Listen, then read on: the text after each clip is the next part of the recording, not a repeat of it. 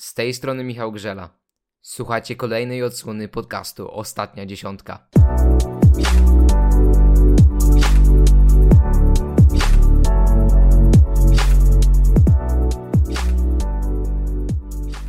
Skoro Halvor Egner Granerud zamyka na trzy spusty dyskusję na temat tego, kto był i wciąż jest najlepszym skoczkiem sezonu 2020-2021 w Pucharze Świata, kibicom nie pozostaje nic innego jak skoncentrować się na przyszłości.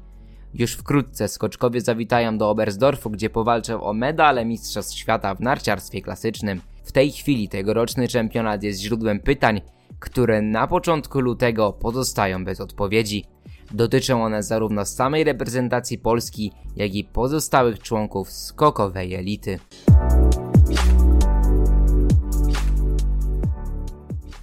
W ostatnich tygodniach na łamach ostatniej dziesiątki kilkukrotnie zdarzyło mi się poruszyć temat kryształowej kuli i ewentualnej pogoni za Halvorem Egnerem Granerudem. Wydaje się, że niemieckie konkursy, zarówno te w Willingen, jak i Klingenthal, dały nam ostateczną odpowiedź, kto sięgnie po to trofeum i oczywiście będzie to Norweg, dlatego że wygrał on zarówno dwa konkursy właśnie na Milenkop szance w Willingen, jak i dwa na Vogtland Arenie w Klingenthal. Niesamowita passa Graneruda, zwłaszcza w Klingenthal pierwsze dwa dni, kiedy nie dał się pokonać w żadnej serii. To po prostu zrobiło ogromne wrażenie, myślę, na każdym, kto nawet sceptycznie patrzy na postać Norwega, bo wydaje mi się, że każdy zdroworozsądkowy człowiek, zdrowo myślący po prostu, i patrzący na te skoki zdaje sobie sprawę, że mamy do czynienia z zawodnikiem wielkim i zawodnikiem, który zapisze się na kartach historii, może nie dyscypliny, ale na pewno na kartach historii skoków w swoim własnym kraju. Mówiąc o historii, warto wspomnieć, że Granerud tak naprawdę ustawił się w tej chwili w jednym szeregu z największymi dominatorami w historii. E, Granerud, proszę Państwa, zdobył 74 punkty nie zdobył, a zdobywa średnio 74 punkty na, na jeden konkurs Pucharu Świata w sezonie 2021. To jest niewiele mniej niż te wyniki, które stały się udziałem takich osób jak Ryoyu Kobayashi w sezonie 18-19, Adam Małysz na początku XXI wieku, czy Gregor Schlierenzauer w sezonie 08-09. No, dla porównania możemy powiedzieć, że najlepszy w całym takim zestawieniu jest Peter Preutz. Jego średnia to 79,4, czyli Grany Rud ma tylko o 5,4 punkta mniejszą tę średnią, o której w tej chwili rozmawiamy. No, niesamowicie to wszystko wygląda i jeśli ta kapitalna forma zostałaby przez Grane Ruda utrzymana do końca sezonu, jeśli odbędzie się turniej Rower, to można założyć, że prawdopodobnie skończy on gdzieś z wynikiem między 76 a 77.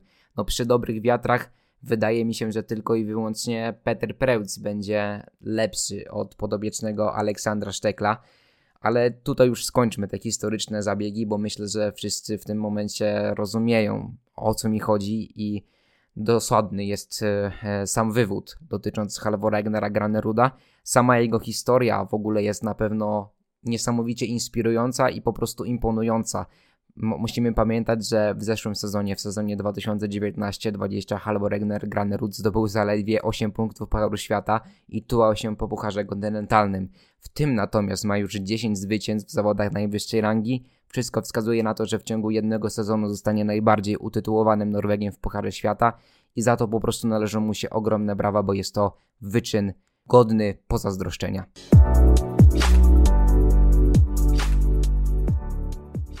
Zostając jeszcze dosłownie na kilka sekund w temacie kryształowej kuli, warto podkreślić, że myślę, że kibice na całym świecie, kibice ze wszystkich krajów, które zainteresowane są skokami, upatrywali ewentualnego pogromcę Halvora Egnera Graneruda w osobie Kamila Stocha. Pamiętamy dwa zwycięstwa w austriackiej części turnieju, potem wygrana w Titize Neustadt, ale następnie problemy z pozycją dojazdową i cały czas tak naprawdę Stoch poszukuje tego złotego środka w tym aspekcie. W Klingenthal było nieźle, drugie już szóste miejsce napawa optymizmem przede wszystkim samego Kamila, co widać po jego reakcjach. Zobaczymy jak to będzie w Zakopanem, to jednak będzie ważny test w kontekście tego, co będzie działo się w Oberstdorfie na przełomie lutego i marca. A skoro już poruszyliśmy temat Oberstdorfu, to nie można nie wspomnieć o tym, że otworzyła się nam swego rodzaju debata Debata dotyczy konkursu drużynowego i składu reprezentacji Polski. Nie trudno zauważyć, że nieco słabszą formę prezentuje ostatnio Andrzej Stękała, zawodnik, który znakomicie wypadł w turnieju czterech skoczni, zajął szóste miejsce w klasyfikacji generalnej. Teraz skacze, w, zwłaszcza w konkursach, zwłaszcza w konkursach skacze na przełomie drugiej i trzeciej dziesiątki. Jest to jednak najsłabszy moment Andrzeja tej zimy i co do tego nie ma żadnych wątpliwości. Niektórzy, w tym pierwszy trener Andrzeja, Kazimierz Długopolski, z którym miałem przyjemność rozmawiać kilka dni temu, sugerują, że to jest po prostu kwestia zmęczenia sezonem i Andrzej odczuwa swoiste zmęczenie materiału. I niestety na to trzeba być przygotowanym. Ale na nasze szczęście i na szczęście kadry trenerskiej reprezentacji Polski do gry włączył się Jakub Wolny. Trzeba pochwalić Kubę Wolnego, dlatego że zaczął kiepsko ten sezon, a teraz jest zawodnikiem, który zajmuje już teraz 25 miejsce w klasyfikacji generalnej Pucharu Świata.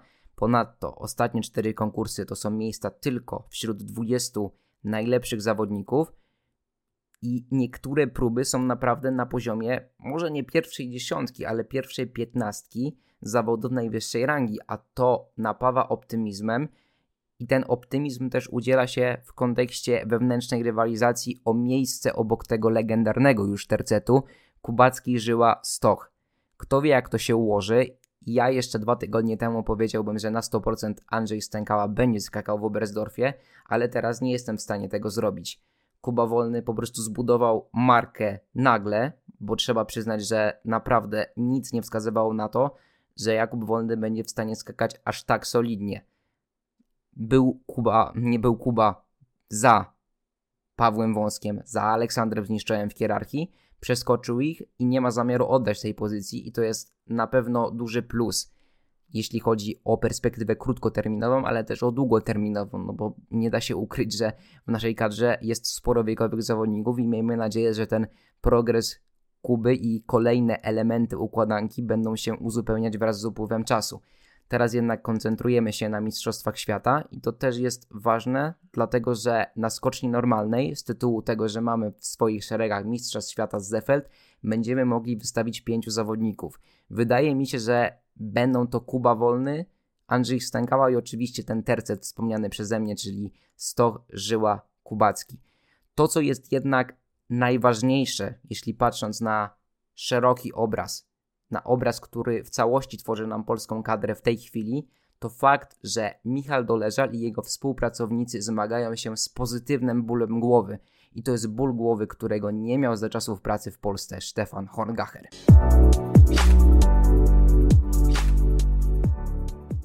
Nie ma co do tego żadnych wątpliwości, że z perspektywy podopiecznych trenera Michala Doleżala Mistrzostwa Świata w Oberstdorfie to impreza docelowa, impreza docelowa pozostałej części sezonu 2020-2021.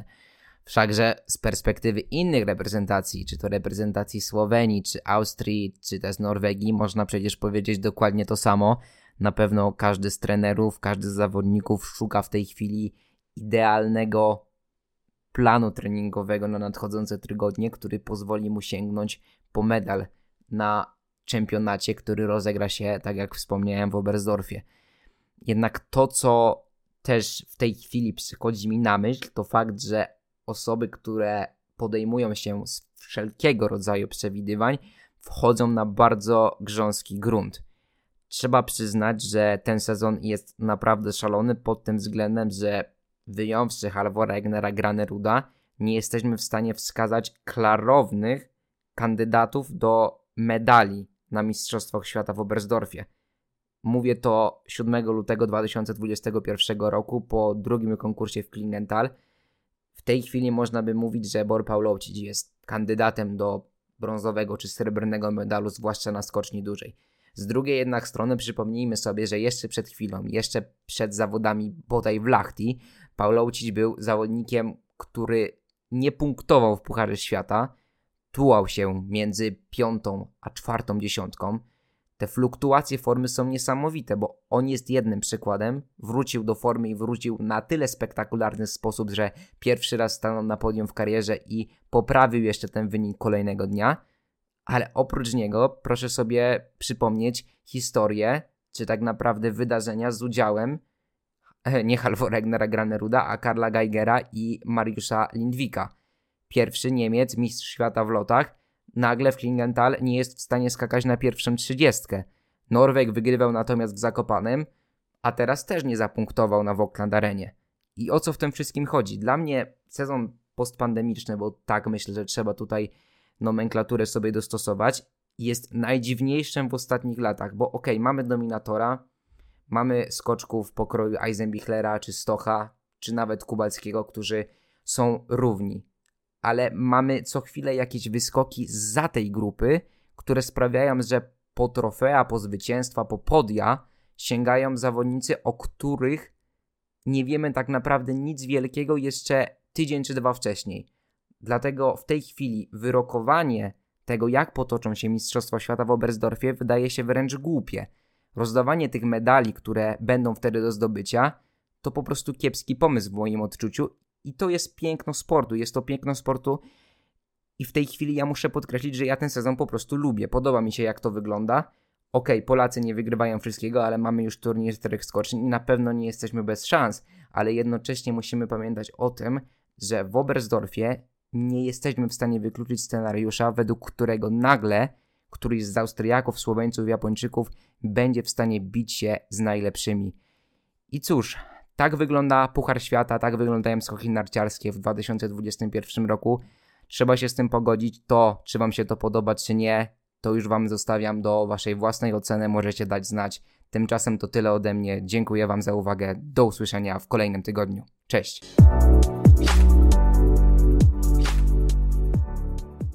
Zanim wciśniecie pauzę i na dobre wyłączycie ten odcinek ostatniej dziesiątki, zostańcie ze mną na dosłownie kilka sekund. Po pierwsze, bardzo dziękuję Wam za wysłuchanie tego podcastu. Nawet nie wiecie, jak wiele znaczy dla mnie fakt, że poświęciliście kilka minut na moją twórczość. Bardzo to doceniam i jednocześnie zachęcam Was do obserwowania tego podcastu za pośrednictwem platformy Spotify. Jest to możliwe poprzez kliknięcie przycisku follow, tudzież obserwuj w zależności od tego, jaką wersję językową preferujecie. To również jest bardzo motywujące dla mojej twórczości i wiedzcie, że naprawdę o Was pamiętam. Trzymajcie się, do usłyszenia w następnym tygodniu.